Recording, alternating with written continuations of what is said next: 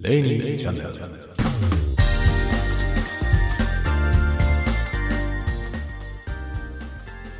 皆さんこんにちは。鈴雨レインです。なんか急に寒くなってきましたけれども、お体など 調子は悪くなっていないでしょうか。えーまあ僕の住んでいるところは北海道でありまして、でもまだね、あの雪は降ってません。今日も雨が降ってます。なんか今年はね、あの、11月、とても雨が多い印象ですね。まああの、私はですね、名前の通り、まあ、鈴雨レインっていう名前ですけどね、雨が好きですので、えー雨の日が多いのは割と歓迎ではあるんですけども、ちょっとさすがに降りすぎじゃないかっていうぐらいね、えー降ってます。で意外とね、もう11月もだいぶ、え後半になってきましたけども、まだ雪は今のところ降ってないですね。ちょっと途中ね、11月の頭ぐらいにものすごい寒い日があったんで、その時にね、もうまずいまずいって言って、冬タイヤに履き替えたんですけど、それからもう2週間、3週間ぐらい経ちますかね。一回もまだ雪が降らないというね、冬タイヤちょっと早かったかなっていう感じですけどね。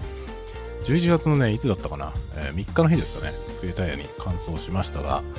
えー同じ日にタイヤ交換をしてる人がね、近所にもいっぱいいました。まあ、という感じで、今日も、えーぼちぼちおしゃべりをしていきたいなと思いますが、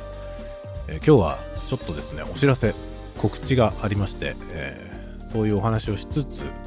えまあ、近況、なんか近況報告ばっかりしてるな、えまあ、雑談とかね、していこうかなと思っておりますので、えまた今日も最後までお楽しみいただければなと思います。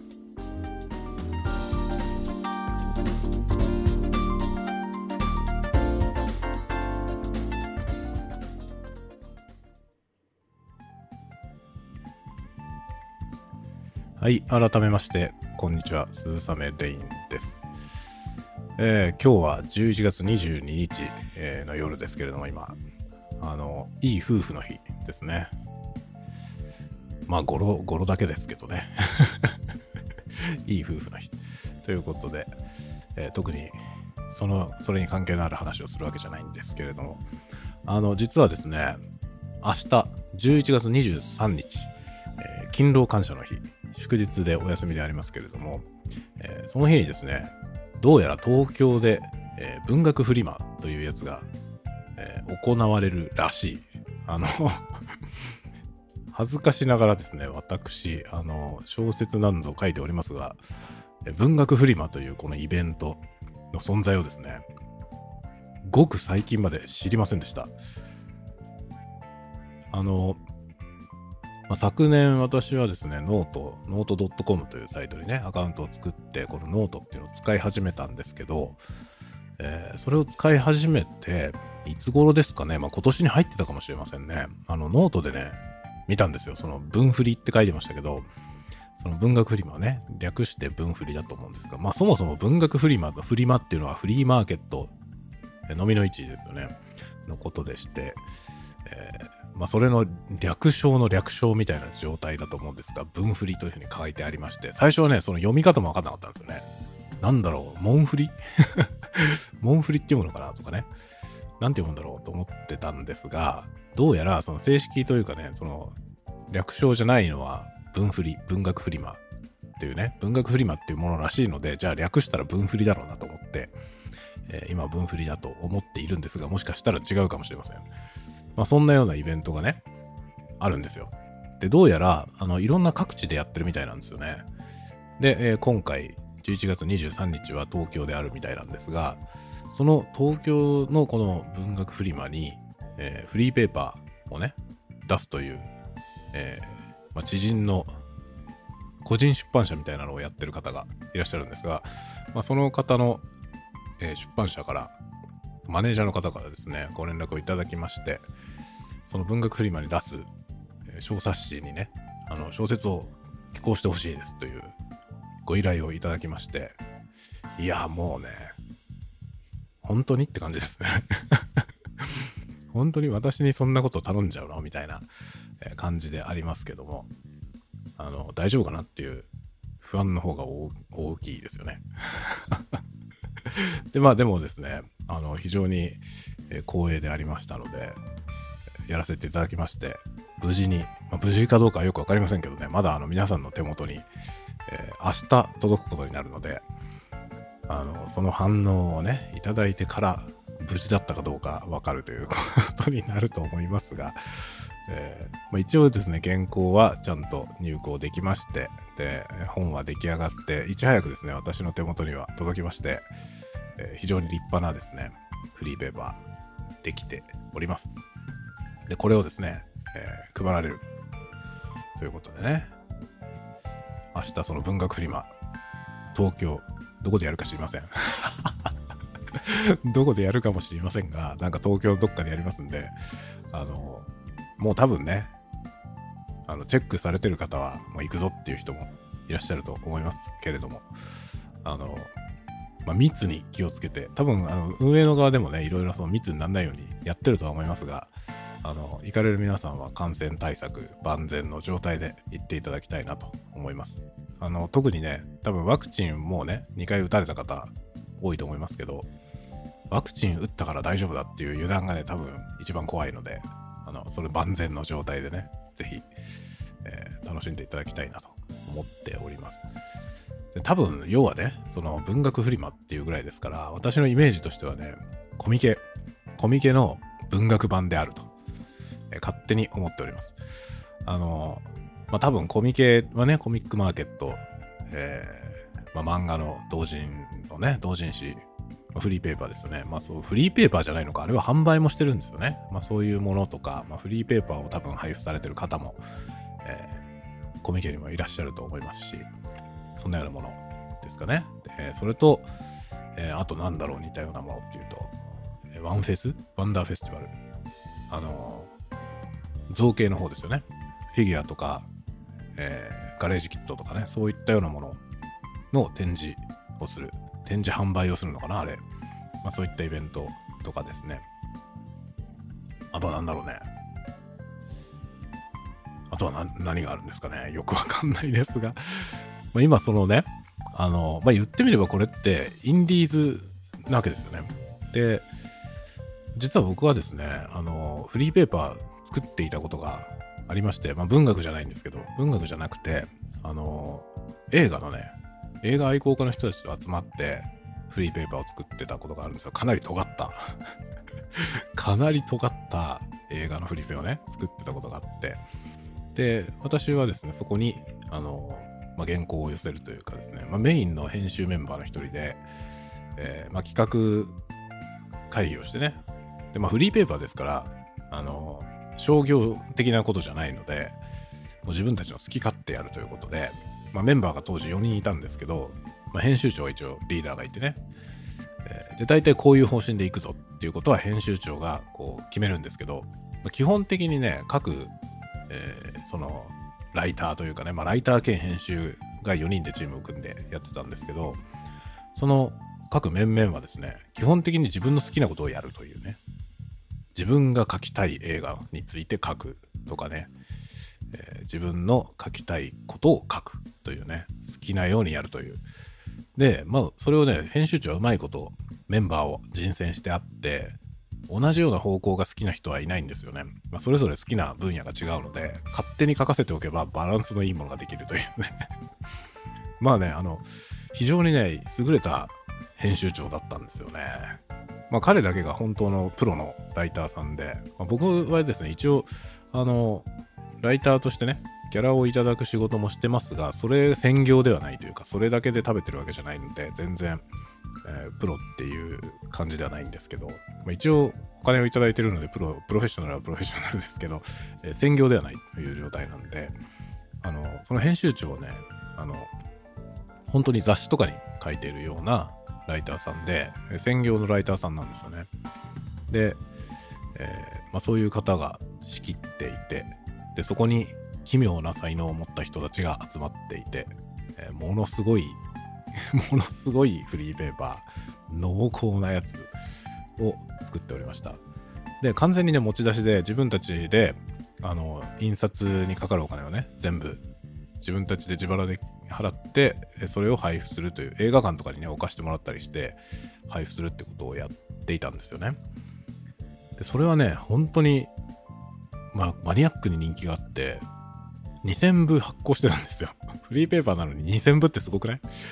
?2000 部印刷して、あっという間になくなっちゃうっていうね、すごいフリーペーパーでしたね。もうそれね、10年近くやってたんですけど、もう立ち消えになって今は動いてないですね。やろうぜって多分言えばまた動くんでしょうけど、しばらくみんな忙しくて、えー、やってないというね。で、多分ね、あの、2000部も出してるんで、結構ね、広告入れませんかって話もね、いろんなところからいただいてたんですよね。で、まあ、広告いただけば、あの、持ち出しじゃなくてできる。要するに印刷費ぐらいは広告費で出るんで、あの、まあ、むしろね、あの、自分たちが報酬をもらえるような状態にできたんですけど、あえてしなかったんですね。というのが、まあ、要はね、広告を入れるってなると、要するにそのどんな広告であれね、どんな会社の広告であれ、ま、その広告を入れてくださっているところのイメージってものがありますから、あんまりね、好き勝手できないですよね。好き勝手できなくなってしまうってことで、まあ、編集長が、まあ、広告入れてくれって話あるけど、その方がまあ金銭的にはね、自分たちも楽になるけど、でもなんかそういう制約ができちゃうの嫌だよねっていうふうに言っててですね。で、まあメンバーも全員一致で、そりゃそうだと。ね、あの、お金払ってもいいから勝手なものを作ると。そのためにフリーペーパーなんだというね。ね、あの、お金取って配布するわけじゃない。要するに売るわけじゃないしね。もう自分たち好き勝手やるというね。好き勝手やるために、えー、自腹を切って、タダで配るってことをやってたんで、なんか、ね、それで収益を得ようっていうことは全く考えず、本当にね、最後までインディーマインドのままでやってましたね。だんだん印刷が立派になったりとかね、して、で、デザイナーさんが絡んできて、えー、レイアウトがちゃんとしたりとかね、して、でもね、まあ、あの、プロのデザイさんデザイナーさんがついてくれて、まあ、ついてくれてって、その人も映画好きだったんで、まあ、単にメンバーとして参加してくれてね、で、ノーギャラであのデザインしてくれたんですけど、そのね、ちゃんとしたデザインになったら、あのね、ちょっとカオス感が薄れたんですよ。これが面白いもんで、あの、インディーの面白さって、ちゃんとしてないところにあるってことがね、その時ちょっと分かりましたね。で印刷とかもどんどん良くなっていって、紙も良くなっていってね、かなりまともなものになってたんですよ、最後の方。だけど最初は本当にね、その、白黒でね、白黒っていうか、まあもちろん最後も白黒でしたけど、本当にね、その辺の紙に 印刷して自分たちでホッチキス止めたみたいな、そういうところからスタートしてたんですけど、そのね、最初の頃のそのカオスっぷりの方がね、まあ、みんなめちゃくちゃだから、その、誰もまともなね、レイアウトデザインとかエディトリアルデザイン的なことは誰も分かってないから、もうデタラメだったんですけど、そのデタラメのね、迫力みたいなもの、そういうものってあるなって思うんですよね。だんだん綺麗にまとまっていくとね、ちょっと違うんじゃないのっていう感じがね、ありましたね。で、まあ、表紙のデザインはね、私が担当してたんですけど、あの、それもね、終盤、デザイナーさんがね、入ってきて、まあ、そのデザイナーさんに表紙もやってもらったりもしたんですけど、もうね、まともなものになっちゃって、あえて変な風に作っていた、そのね、カオスのえー、表紙がね、そうじゃなくなったことによって、まあ、すっきりして、本当にね、あの、お金取って売れるようなものにはなったんですけど、それはなんかちょっと違ったんじゃないかなっていう気も少ししますね。要はその、こういうなんていうの、同人誌とかね、まあ、フリーペーパーとかそういうものって、こう、まあ、今時はね、本当にいろんな人が趣味でいろんなことやってますから、その趣味でやってる人の中に、実はプロっていう人も少なくないわけですよね。で、そういう人がこう合流してくれば、それなりにいいものはできちゃうんですけど、良くなりゃいいってもんでもないっていうね、気はしますね。まあそれだったら商業誌でいいじゃんっていう話になっちゃって、やっぱその商業誌では絶対手に入らないものをやるから意味があるわけですよね、同人誌ってね。だからその、割とね、僕はそのね、同人誌っていうものが、その商業誌の前の段階、要は、え、下、レベルの下のとこにあって、そこ、そこのね、同人誌を抜けて商業誌に行くっていう発想じゃないんですよね。その上下の関係っていうかね、そういうじゃなくて、違うもんだと思っているんですよ。で、僕はあの昔音楽活動をやっていてインディーズのねバンドをやってたんですけどその時はね、ま、インディーズのバンドをやってでそこからメジャーに行くことを目指してやってたんですよねだからなんか必然的にあのインディーズは下積みみたいな思いがあったんですけどそうじゃないんじゃないかなって思いますね。まあ、その、まあ、音楽の方はね、それやめちゃって、その後、あの全然違う仕事をしながら、今は、ね、もう音楽からは離れて文学をやってるわけですけど、こういうね、フリーペーパーとかを自分で作ってみたときに、そのね、同人誌は、その商業誌に行くための、なんていうのかな、ステップではないと思ったんですよね。目指してるものが違うと思うんですよね。商業誌でできないことをやるから同人なんであって、ね。だからクオリティってね、その何をもってクオリティとするかっていうところも難しいんですけど、あの、まあ、いくらでもね、商業誌っぽくすることはできちゃうんですよね。まあ、そういうデザイナーの人とかもね、デザイナーの人もいるし、あの、デザインの勉強をされている方もいますよね。あの、アマチュアのね、方もいらっしゃるので、そういう人を呼んできちゃえばね、まともなものは作れちゃうんですよ。何でもね。まあ音楽でもそうだし、映像でもそうだし、結構ね、そそれっぽいものってできるんですよね。でもそのそれっぽいものいくらそれっぽく作っても、あの、その道のプロが作ってる商業誌には絶対かなわないじゃないですか。だってね、それで飯食ってる人たちが作ってるわけですから、それはやっぱりいくらやってもアマチュアになっちゃうんで、で、アマチュアにしてはクオリティが高いねっていうことにはなりますけど、そのアマチュアにしてはクオリティが高いねっていう評価って、それ評価高いのかっていうのちょっと 思うんですよね。で、結局それってなんか、アマチュアにしてはっていうのが前についてるし、まあ、プロと比べたら劣るってことじゃないですか。それ、どうなんだろうと思って。そんなことをね、こう一生懸命やった結果そこっていうのは低くないと思って、じゃあフリーペーパーってね、その同時同人で作るんだったらもう商業誌が絶対できないことやらないと意味なくないって思うんですよね。そこで広告を入れないっていうね。広告は入れないし、えー、金は取らない。フリーペーパーですからね。その代わり好きなことをやる。というね、そういう姿勢でやっていた。まあまあ、前置きが長すぎるよね。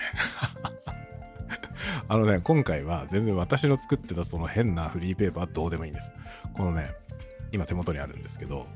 えー、青春社っていうね、青春社は、あの青春っていうと、ね、えー、春の、青い春思い浮かべますけど、そうじゃなくて、えー、世界の背に、えー、瞬間の瞬で青春社というね、えー、個人出版社みたいな、え、ところがあります。で、ここがですね、その名も青春、そのね、世界の背に瞬間の瞬で青春という、フリーペーパーを作っておりまして、今回、ボリューム2、2冊目ということになってます。で、このボリューム2に小説書いてほしいというふうにですね、え、マネージャーの方からご連絡をいただいたんですよね。まあまあね、光栄でございますよ。あの、青春社自体は、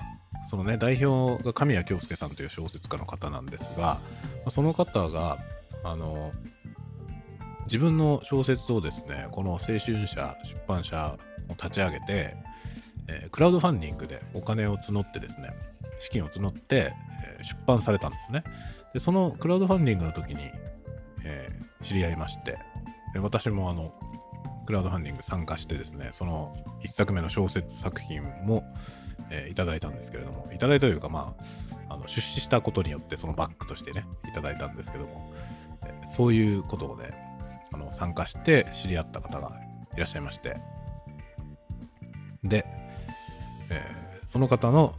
活動の一環なので、一応ですね、このボリューム1の方もちょっと持ってはないんですけども、そういうものを作られているのは知ってたんですよね。で結構、あの、よく知っている方が、ボリューム1にも寄稿されていて、なんか一生懸命作っていらっしゃるなというね、旗から見ていたんですね。これをね、フリーペーパーとしてタダで配っているというところがすげえなって 思ったんですけど、まあ、そういう感じでね、外から見てたんですよ。そしたらですね、今回、ボリューム2にあたって書いてほしいというふうに言われましたので、もうね、えー、本当に？っていうね、ちょっと戸惑いましたけど、もうすぐね、ぜひやらせていただきたいですという形で参加させていただきました。そしたらですね、なんと、原稿料をですね、いただいたんですよ。すごくないですか？このフリーペーパーなんですよ。要するにこの冊子自体は無料で配られるし、えー、ちゃんと、えー、これはね、印刷会社で印刷されてるよね。そうですね。印刷会社に発注して印刷されてるんですよ。かなりちゃんとしてるんですよね。で、そのかかなりちゃんとしたこのフリーペーパーを無料で配る上にですね、えー、多分私に原稿料はいただいたってことはですね、他の参加してる方にもね、もちろん原稿料支払われてると思いますんで、ということはこう全部、その分全部自腹というかですね、持ち出しで作ってるわけですよね。何しろこれを配っても一文にもならないわけですから、そういうね、この採算度外視というかですね、完全に最初から儲ける気はないという、すごい姿勢で作っていまして、で、その姿勢に恥じない、ものすごいとんがった内容でですね、まあ、あの最初、私もね、その、えー、私らしいもの書いてくださいって言われたんですよ。まあ、そもそも危険じゃないですか。私にね、私らしいもの書かしたら危険でしょそれをね、そういうものを求めているというふうに向こうからおっしゃっていただきまして、なので私は存分に好き勝手なことを書きました。で、大丈夫かなと。こんなに行かれてて大丈夫かなとちょっと思ったんですが、あの、この実際ね、冊子になって出来,、ま、出来上がったものをね、手元に届いたんですよ。そしたらね、ものすごいとんがってるんですよね。もうね、最高ですよ。なので、ぜひこれね、あの、手に取っていただきたいなと思います。何しろ無料ですからね。ありえないですよ、こんなのが無料で 配られてるって。で、なまあ、まあ、文学フリマ、もし行かれる方はですね、この青春社調べて、あの直接ね、会場で受け取っていただきたいですが、あの私みたいに北海道に住んでるとかで、ね、あの遠隔地の方はちょっと行けないよっていう人も多いと思うので、まあ、その場合はですね、オンラインであの発注することができます。で、それもあくまでもフリーで、あの送料のみ、郵送にかかるお金のみただきますみたいなことになってまして、だから本当にいくらだろう ?200 円弱ぐらいの 200円弱ぐらいの金額ですよ。そのぐらいで、えー、送ってもらえるみたいなんで、ぜひぜひチェックしてほしいなと思います。これね、多分あの、文芸好きな方は楽しめると思います。私のはだいぶおかしいですけど、あの、ちゃんとした小説から始まり、えー、かなり前衛的なアート。まああの、ダンスの人がね、えー、ダンスの人が踊ってですね、それと文章がコラボしてるという、ちょっと面白い試みのやつ。まあ、何しろ私はこういうのね、大好物ですね。これがね、もうすごい。で、しかもですね、この冊子になってるやつは、そのダンスの、えー、収録した多分映像か写真か、そのあ写真の断片がですね、ちょっと載っているだけなんですよ。3カットぐらいちょっと載っていて、あとは文章が載ってるんですけど、このダンスの一部始終はですね、明日このフリーペーパーがね、配布開始されますけども、それに合わせて YouTube で公開されるみたいです。なので、このダンスが実際どういうものであったのか、それも見ることができるようになると思います。で、さらにですね、その後に、えー、短歌が入っています。短歌はまあね、あの、文芸ですけど、あの、非常に可能性のある文芸ですよね。文字数を切り詰めることによってね、えー、表現が広がっていくという新しい世界というかね、あの小説にはない面白さがある文芸だと思いますが、その短歌っていうものもね、私はね、本当にあの中学とか高校で習う短歌、五七五七七ですみたいな、本当にそれぐらいしか分かってなかったんですけど、とずっと自由なもんなんですね、短歌ってね。それを垣間見ることのできる、えー、短歌が入っております。これね、面白いですよ。もう短歌はね、もう何しろ文字数は少ないですから、あの、ページ数的には本当にね、3ページぐらいなんですよ。なんですけど、このなんだろう、少ない文字数の中に込められた、えー、いろんな挑戦みたいなものがね、匂い立ってくるんですよね。これは熱いですね。めちゃめちゃいいなと思って。でこの短歌の名人をね、ひたすら読んでますね。あの、本当に文字数だけ見たらね、あっという間にこう終わっちゃうわけですよ。そんなにいっぱい実はあるわけじゃないからね。でも、そのね、一つ一つのこの歌のね、深さ。これは面白いですよね。だからなんだろうね、この日本の文芸って、この、まあ、行間って言葉ありますけど、短歌なんてのはもう、一行しかないわけじゃないですか。その、一行に書いてしまえばね。行間というよりは行の外ですよね。その行と行の間じゃなくて、行の外。このね、書かれていない部分に何か匂い立つっていうこの文芸の面白さ。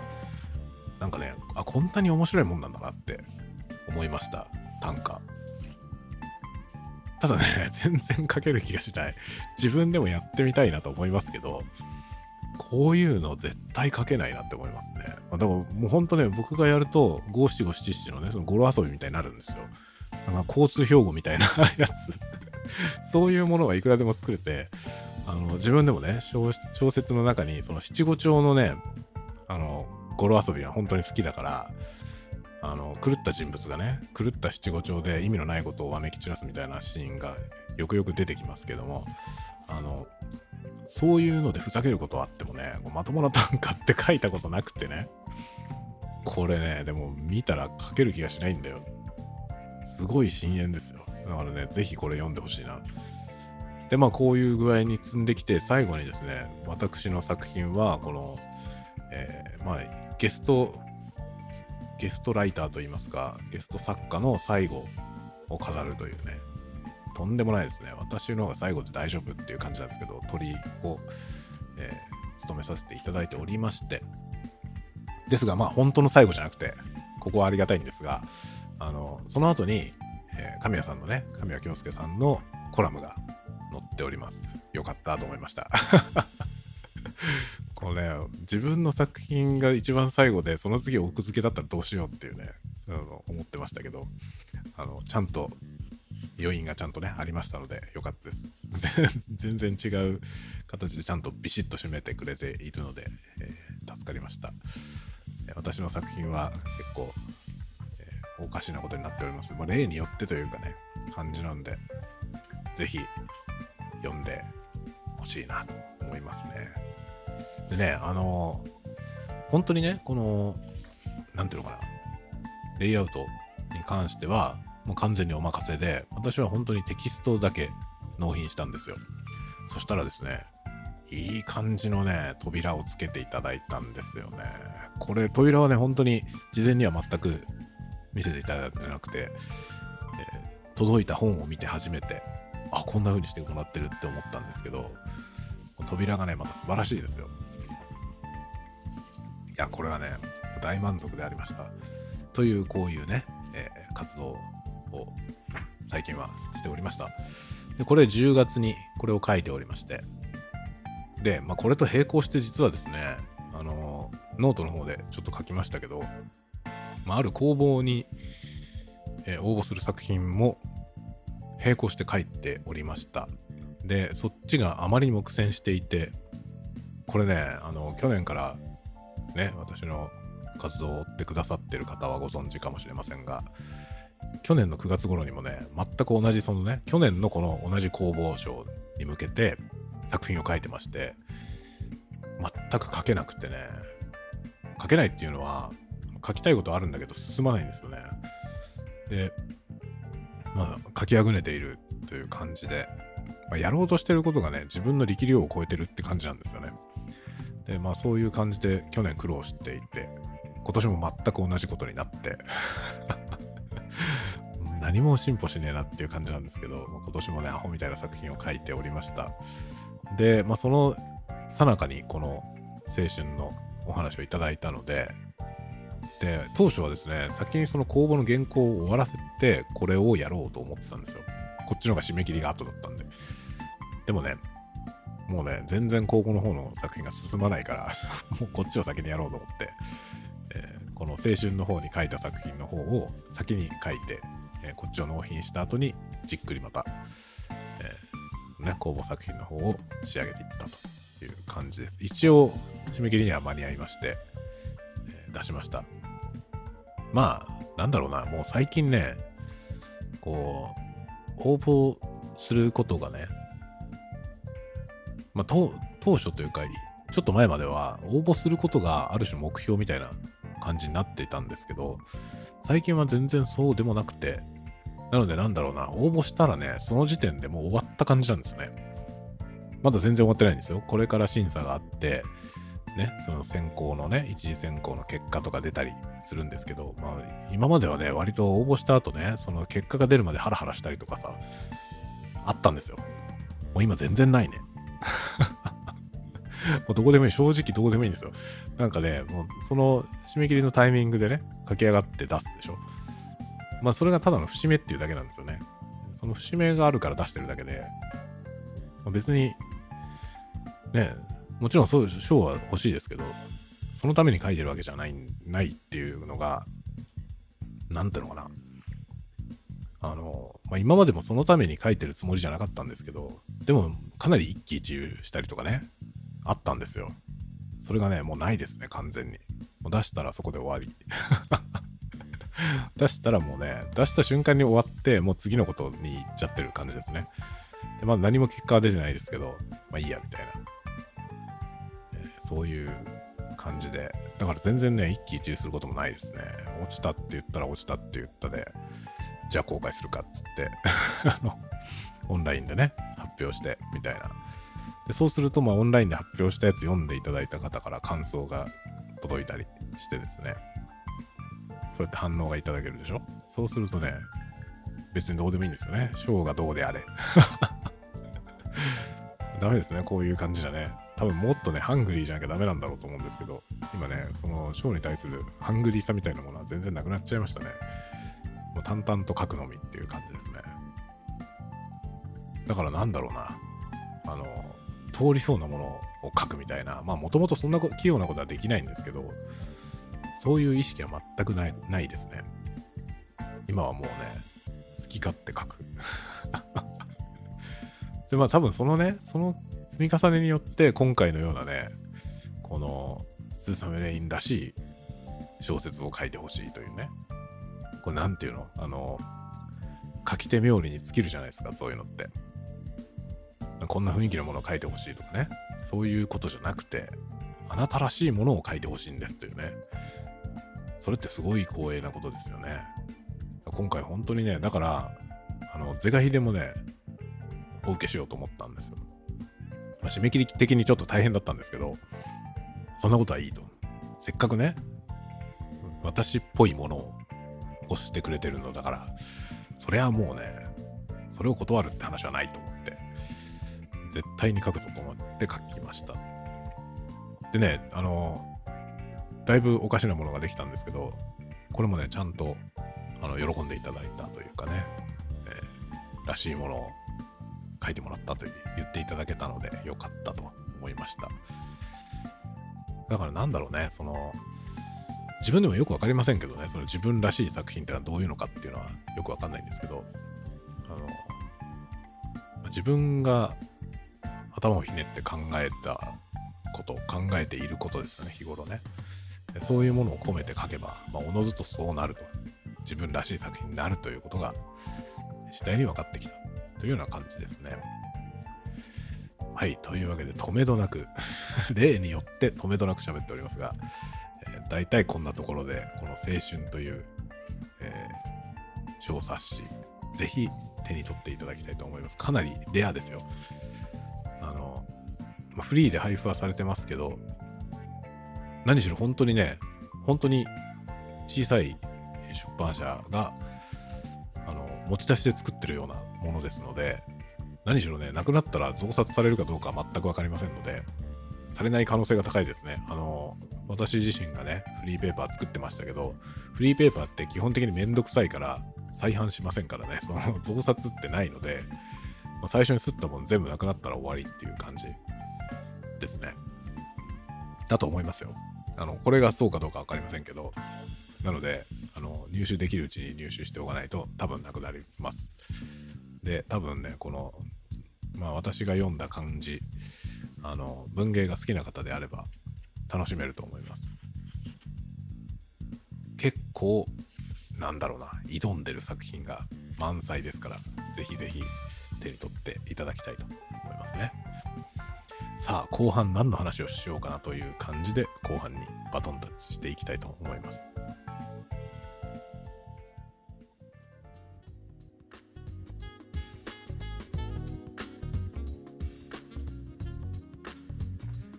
はい。というわけで えー、後半に入りましたが、だいぶ疲れちゃったなあのね、ノープランで喋ってるじゃない？そうするとね、こう話、自分の話がね、堂々巡りしてる感じがしてくるじゃないですか、途中でね。どうやって終わるかがね、難しいんですよね。で、一応このね、2部構成みたいになっていて、こっから後半戦ね、みたいなこと言ってますけど、最初からね、こう前半この話で後半この話をしようって考えとけばいいんだよね。それを全く考えないまま喋り始めた。ので、えー、後半戦喋ることが全然未定なんですけれども。あ、そうだ、そう、あのね、あの、告知という意味ではもう一個、あの今度はね、告知っていうよりは近況の話ですけど、あのですね、えー、最近友人からですね、あのパソコンを組んでほしいというね、これまた依頼を受けまして、えー、組みました。で、これはね、あのー、別にサービスとしてやるつもりはないのですよね。なので、あのー、え、そんなこと頼めんの？って思う方ももしかしたらいらっしゃるかもしれませんが、まあ、基本は頼めないと思っててください。ただ、あの、本当にね、直接知っている友人だったりとかね、あの素素性の知ってる方？で、まあ、やり取りがあって、ある程度信頼関係のある方であれば、まあ、相談されればですね、全然作りますよっていう感じではありますね。で、まあ、自作 PC はね、本当に趣味でもう、随分前からやってるんですよ。あれ、最初に作ったのいつだろう？あの、多分ね、初めて自作 PC 組んだ時の OS は Windows 98だったんですよ。だから多分2000年になる前だと思うな。その2000年になる前に多分 Windows 98のパソコンを組んだのが最初ですね。で、当時はですね、あの、自作パソコン安かったんですよ。自作した方が安いから自作をしてました。まあ、当時は、ね、あんまりね、メーカー製のパソコン以外はあんまりなくて、だから、えー、普通に買うよりも自作パソコンの方が圧倒的に安かったんですよね。でも、その後ね、あのいわゆる BTO、ビルドトゥオーダーっていうね、あのパーツ構成を自分で選んで買えるタイプの、えー、メーカーが、メーカーというか、なんて言えばいいんですかね。メーカー、一応メーカーなのか。そういうところがね、いろいろ出てきて、で、そういうところのパソコンって安いんですよね。でね、変に自作するよりもそっちの方が安いっていうケースが増えてきてしまって、で、まあ、例えばデルとかですね。当時ね、デル。まあ、今はね、デルよりももっと安い、あの、ショップ系の、あの、ドスパラっていうところがやってるガレリアっていうシリーズとかね。あと、つくもがやってる、えー、なんていうやつだったかな。えー、なんとかっていうね、そのシリーズ、あの、フィルト2オーダーのパソコンあるんですよね。で、そういうやつがさらに安いですね。で、そのちょっと上に、その、まあ、デルとかね、えー、レノボとかね、そういうそのショップ系の、ショップ系じゃないや、えー、BT BTO のメーカーっていうのがあって、で、当時、2000年過ぎたあたりから2001桁年代ですね、私はデルのパソコンを愛用してました。これも安いからです。あの、自作するより安かったんですよね、デルの方がね。で、安いから自作をしてた私は、もっと安いものが出てきて、自作するのやめて、デルばっか買いましたね で、2000年代はもうずっとデルばっかり買ってましたね。何台買ったんだろうな。デルのパソコンめちゃくちゃたくさん買いましたね。で、ずっとね、あの、その方が安いっていう理由で、えー、そういう BTO パソコンを買っていて、で、いつだったかな ?2 年ぐらい、2、3年前に、そのドスパラのね、ガレリアっていう PC を買ったんですよね。で、それはほとんどね、まあ、自作みたいなパーツ構成で、えー、まあ、ドスパラブランドとして出ているパソコンなんですよ。で、それもね、普通に多分パーツを買い集めるより安いんですよね。その方が良くて、安いからっってそれを買ったんですけど、でもそのね、パーツ構成が自作 PC みたいなパーツなんで、まあ、自分でカスタムしたりとかしてたんですよね、その買ったやつを。そしたらね、また自作熱が 盛り上がっちゃってね。いや、これね、高くても自作しようっていう感じになったんですよ、今度ね。だから今、で、今年の頭に、えー、自分が今使ってる、このね、このポッドキャストを録音してる PC を自分で自作で組んだんですよ。で、これは全然安くなかったですね、もはや。あの、同じぐらいのスペックで、多分、あの、ショップ系のね、まあ、つくもでパーツ買って組んだんですけど、そのつくもが出してる同じぐらいのスペックのそのつくもブランドのパソコン買った方が安いっていう状態ではあるんですけど、もうね、安いとかじゃなくて、面白いから自作するっていう 感じになりましてね。で、まあそういうのを作ったのが今年の頭ぐらいですね。1月に買ったのかな。で、結構な値段がしましたけど、やっぱりね、自作パソコン楽しいなと思って。で、そんなこと言ってたらですね、まあそのお友達がね、パソコンを買い替えたいから、1台組んでほしいんですけどというふうに相談してきたので、いいよっていうことでね、組んであげるよっていうことで、まあ、その、その人の用途に合わせて、スペックを検討して、まあ、用途と予算ね、に合わせて、検討してですね、これがいいかな、これがいいかな。まあ、本人とね、相談しながら決めて、で、えー、いつだったっけ？先週ですね、本当に、だから2日前かな、の土曜日に買ってきて、その日の夜中に組みました。という感じで1台組んでですね、で、えー、今度の週末ぐらいに引き渡す予定ですけども、まあそんな感じでね、人から依頼されて組むってことをやりました。まあもちろんね、あの、その、組み立て工賃みたいなものは取らないですよ。お友達だからね。あの、まあ、そのね、友達自体はね、あの、工賃払いますよって言うんだけど、なんかね、友達のパソコン組んであげて、金取るのもなと思うじゃない。で、しかもね、あの、こちとらはそのね、組むのが楽しくてやってるし、まあその代わり、そのね、えー、組んだ話とかを SNS とかでね、こういうパソコン組んでるよみたいなことをね、言ってもいいですかっていうことで、まあそれ友達に頼まれて作ってますよみたいなことをまあ、自分で発表したりとかね、その、例えば組んでる様子を YouTube に上げたりとか、そういうのしてもいいですよっていう形で許可をもらって、まあじゃあそれと引き換えという形で無料っていうね、工賃は無料。だから実費のみですね。そのパーツ代をいただいて、えー、組むというようなことをしました。これはね、あのー、商売にしようと思えばね、商売にはなるんですよ。なるんだけど、サポートがね、めんどくさいの。で、これね、あの、自作代行の業者とかもあるけど、あの、もしね、皆さんもね、それを検討したい。まあ、自作パソコンってすごいピカピカに光らせたりとかできるからね、そういうパソコンが欲しい場合って、そういうのって売ってないから、あの、自作系のパソコンでね、あの、組むしかないんですよ。で、それをね、やってくれるって言ってる自作マニアの人とかもいるのね。いるけど、あの、皆さんもしそういうの欲しいと思ったら、なるべくね、個人の人には頼まない方がいいです。というのがね、まあ、サポートが基本的にないと思った方がいいね。で、まあ、もしね、自作パソコンの、組みたいけど、組みたいというか自作で組んだパソコンが欲しいけど、組むのに自信がないっていう人は、ぜひね、ショップに相談した方がいいですね。で、つくもとかね、私はもう本当につくもでしかパーツ買ってないけど、あの、つくもって自作のパーツめちゃめちゃ売ってるんですよね。なので、つくもパソコンどっかにのね、店舗、実店舗に行って、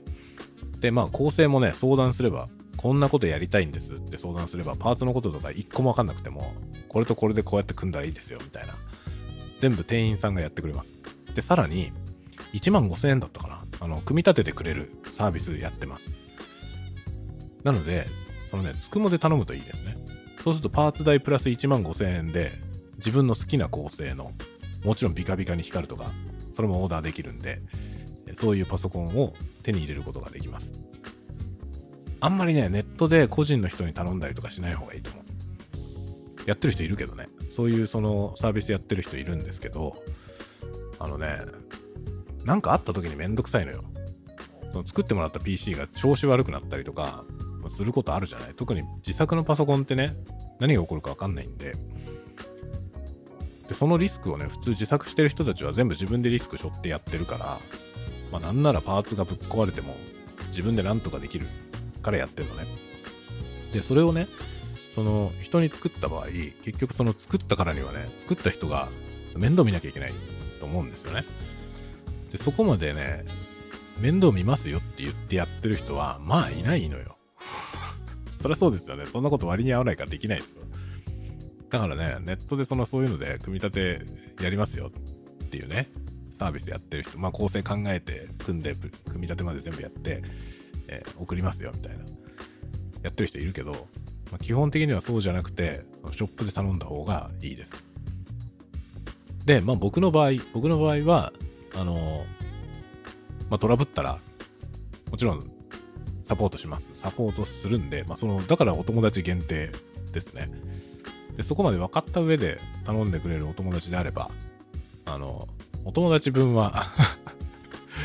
組むのも、組むの好きだしね。全然組むこともやぶさかではないし、あの、パーツの構成とかもね、一緒に考えたり、そういうの楽しいからね、えー、やりますよ。っていうことですね。まあ、やりますけど、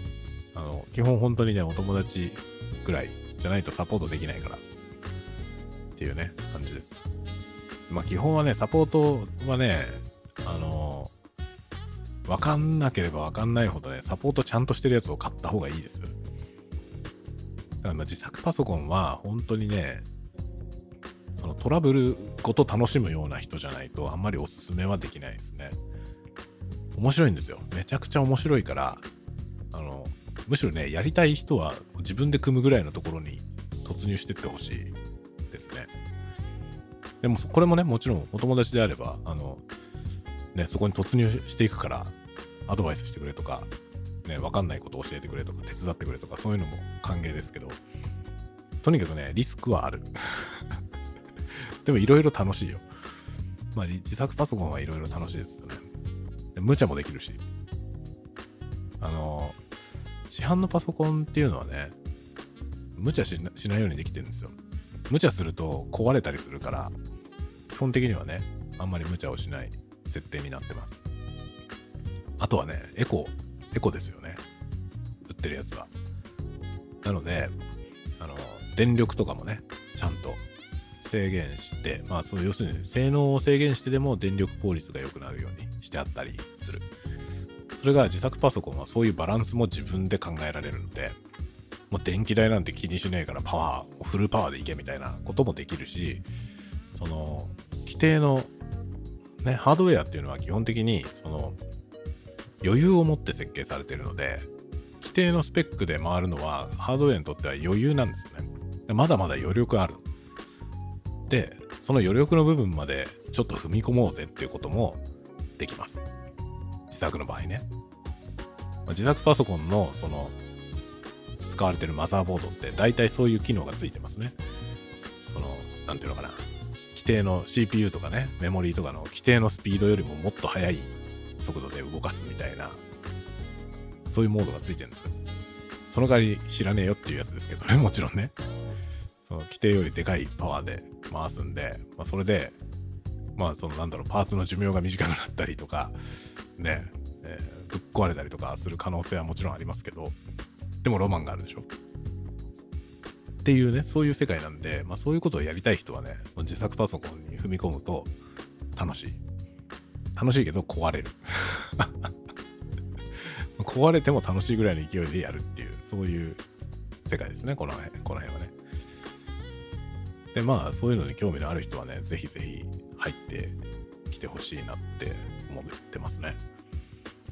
それももう、もしやりたいけど、どっから手つけていいかわかんないんだよね、みたいな人は、ぜひご相談いただければ、相談には乗りますよ。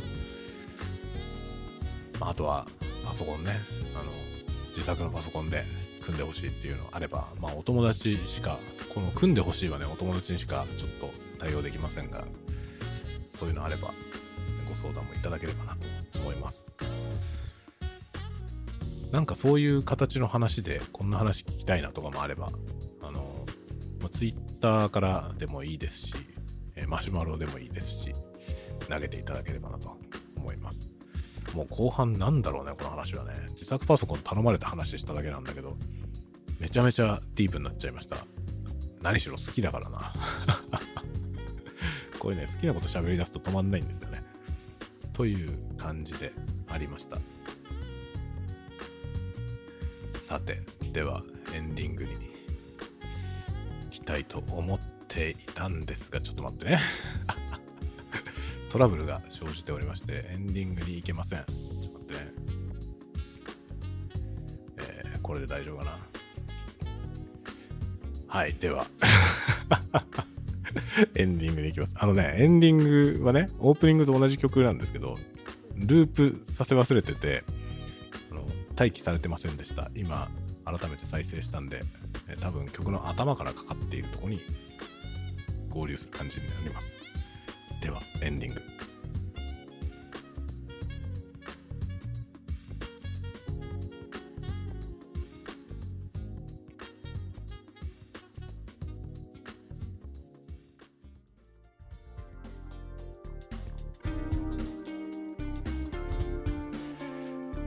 はい、というわけで、久しぶりの収録でいろんなミスはあり、急出しがちゃんとできてなかったっていうね、えー、ミスはあり、えー、止めどなく喋りすぎるという、えー、ミスもあり、ミスじゃないけどね、もう、そのね、止めどなく喋りすぎるのはもういいってことにします。これあの、ちゃんとしたラジオ番組だったら全然アウトですけどね、あの編集で切るの大変なやつです。もう多分ね、後半丸ごとカットとかそういう感じなの。ね、というわけで今もう52分。1時間近く喋ってるじゃん。っていう感じでね、やっておりますけど。やっぱりね、これ楽しいね、ポッドキャスト。ね。喋るの楽しいですね。というわけでまた、これも引き続き、YouTube の方でね、最近これに極めて近い感じの、えー、ただなんか何かしらね、手混ぜの映像がついてるみたいなやつやってるんですよね。で、それとの住み分けが難しくなっちゃって、内容的にあんまり変わんないからね、その、じゃあ手元の映像あった方がいいんじゃないみたいな。今日のね、あの、フリーペーパーの話するんでも、フリーペーパー手元にあるやつ、こう画面に映しながらね、ああいう話をすれば、それ映像コンテンツになっちゃうわけですよ。でね、最近そういう映像を作ってたんですよね。そしたらね、このポッドキャスト、音だけのポッドキャストとその住み分けが難しくなっちゃったんですよ。なんだけど、久しぶりにこうやって喋ってみたらね、これはこれでいいよね。映像がないからこそいいっていうね、こういうのありますよね。あとはね、あの、スタンド FM ってね、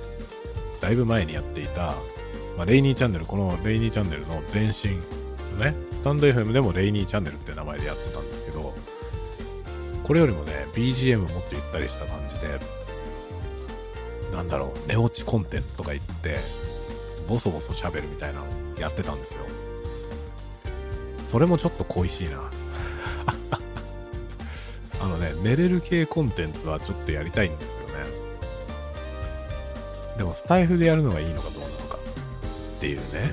ところありますよね。でもまあ同じポッドキャストでやっちゃうとね、あの、ポッドキャストってね、まあ、どの媒体で聞くかによりますけど、1エピソード聞き終わったら次のやつ再生されたりするんですよね。そうするとせっかく寝かかったのに次のやつがこうノリノリで始まっちゃうとね、目覚めちゃうみたいなこともあるでしょう。なんか寝落ちコンテンツをやりたいな。まあ、ASMR 好きなんで、ASMR 系のね、その動画もやろうと思ってるんですよ。あ、動画でやればいいのか。動画の ASMR で音声だけ聞いても楽しめるやつ。てか、まあ大体 ASMR って音声だけでも楽しめますけど、そういうのを作ればいいのか。ね。こうやってね、ポッドキャストのエンディングでノープランで喋ってたら新しいこと思いつくっていうね。こういうことあるよね。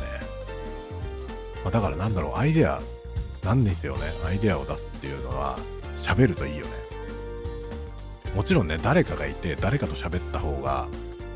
アイデアってね、湧くと思いますけど、別に一人でもね、今これ一人で喋ってるけど、でも、そのね、どこかに聞いてくださってる皆さんがいるじゃない。そこに向かって喋ってるでしょ、これ。だから意識としてはね、一人で喋ってる、独り言言ってるわけじゃないのよね、意識としてはね。まあ、誰か相手がいるつもりで喋ってるわけですよ。これいいね。こういう喋り方すると、アイデアが湧く。湧くよ。みんなもやってみて。何言ってんだろうね。エンディング長えよって感じですけどね。あの、これもね、前に話しましたけど、この BGM をね、自在な長さで自在に使えるようにしたんで、どんなに喋りが伸びても大丈夫です。聞く方はいい迷惑だった話ありますけどね。はい。というわけで、長くなりすぎるので、今日もこの辺で終わりにしたいと思います。ではまた次回まで、皆さんが穏やかな時を過ごせますように。